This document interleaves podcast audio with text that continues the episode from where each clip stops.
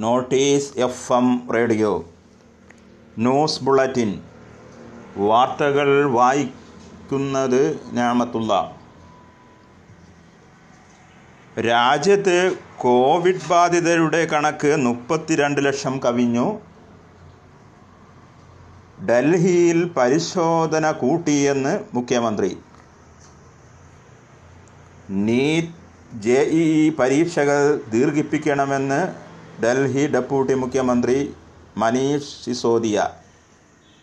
ആന്ധ്രാപ്രദേശ് കോൺഗ്രസ് നേതാവ് തീവണ്ടിക്ക് മുന്നിൽ ചാടി ആത്മഹത്യ ചെയ്തു. തിരുവനന്തപുരം സെക്രട്ടറിയിലെ തീപിടുത്തത്തെക്കുറിച്ച് പ്രത്യേക സംഘം തെളിവെടുപ്പ് തുടങ്ങി. വിശദ വാർത്ത. തിരുവനന്തപുരം സെക്രട്ടേറിയറ്റിലെ തീപിടുത്തത്തെക്കുറിച്ച് പ്രത്യേക സംഘം തെളിവെടുപ്പ് തുടങ്ങി. സ്പെഷ്യൽ സെൽ എസ് പി അജിതിന്റെ നേതൃത്വത്തിലാണ് പരിശോധന ആരംഭിച്ചത്. ഫോറൻസിക് സംഘവും കൂടെയുണ്ട്. ഉദ്യോഗസ്ഥ സംഘവും പോലീസും ഉടൻ റിപ്പോർട്ട് നൽകും.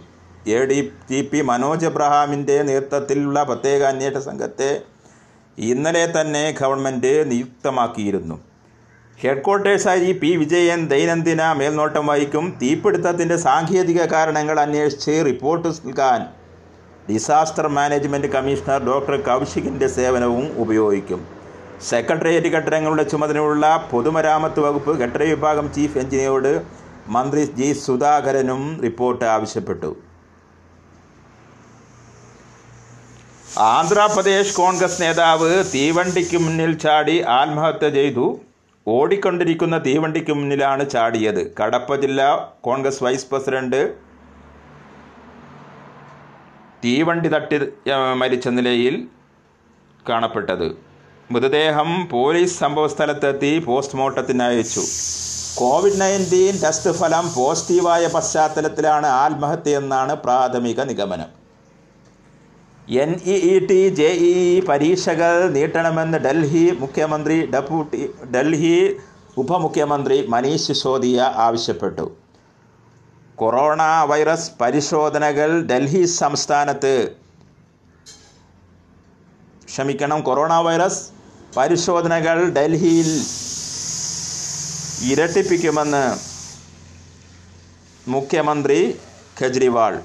നിലവിൽ ആറു ലക്ഷത്തി എഴുപത്തൊന്നായിരത്തി അമ്പത്തൊന്ന് പുതിയ കോവിഡ് കേസുകളാണ് ഡൽഹിയിൽ റിപ്പോർട്ട് ചെയ്തത്. ഇന്ത്യയിൽ മുപ്പത്തിരണ്ട് ലക്ഷത്തി മുപ്പത്തി നാലായിരത്തി നാനൂറ്റി എഴുപത്തഞ്ച് കോവിഡ് രോഗികൾ ഉണ്ട്. ആക്റ്റീവ് കേസുകൾ ഏഴ് ലക്ഷത്തി എഴുപത്തിരണ്ടായിരത്തി അറുപത്തേഴാണ് ഇരുപത്തിനാല് ലക്ഷത്തി അറുപത്തേഴായിരത്തി എഴുന്നൂറ്റി അമ്പത്തി ഒമ്പത് പേർ രോഗമുക്തരായതാണ് കണക്ക്. അൻപത്തൊമ്പതിനായിരത്തി നാനൂറ്റി നാൽപ്പത്തൊമ്പത് പേർ മരിച്ചു. കേന്ദ്ര ആരോഗ്യ മന്ത്രാലയം പുറത്തുവിട്ട കണക്കുകൾ പ്രകാരമാണിത്.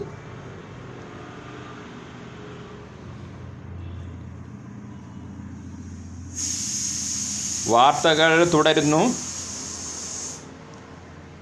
ജാളിത മറയ്ക്കാൻ പ്രതിപക്ഷം കലാപത്തിന് കോപ്പുകൂട്ടുന്നതായി ആരോപണം. സി പി എം നേതാവ് കോടിയേരി ബാലകൃഷ്ണനാണ് ആരോപണത്തിന് പിന്നിൽ സംഭവത്തിൽ കോൺഗ്രസ് ബി ജെ പി നേതാക്കളുടെ ഇടപെടലും അന്വേഷിക്കണമെന്ന് അദ്ദേഹം ആവശ്യപ്പെട്ടു.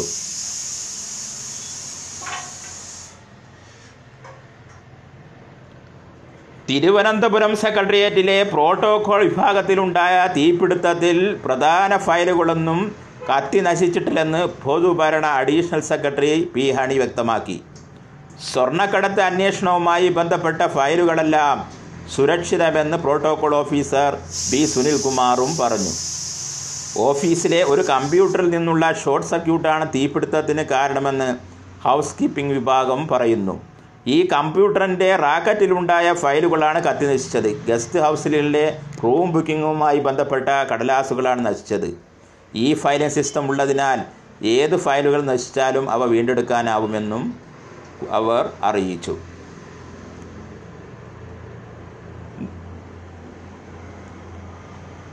വാർത്തകളുടെ കോടീകരണവും അവതരണവും ഞാമത്തുള്ള ഉച്ചവാർത്തകൾ സമാപിക്കുന്നു. അടുത്ത ന്യൂസ് ബുള്ളറ്റിൻ സന്ധ്യാസമയത്ത് കേൾക്കാം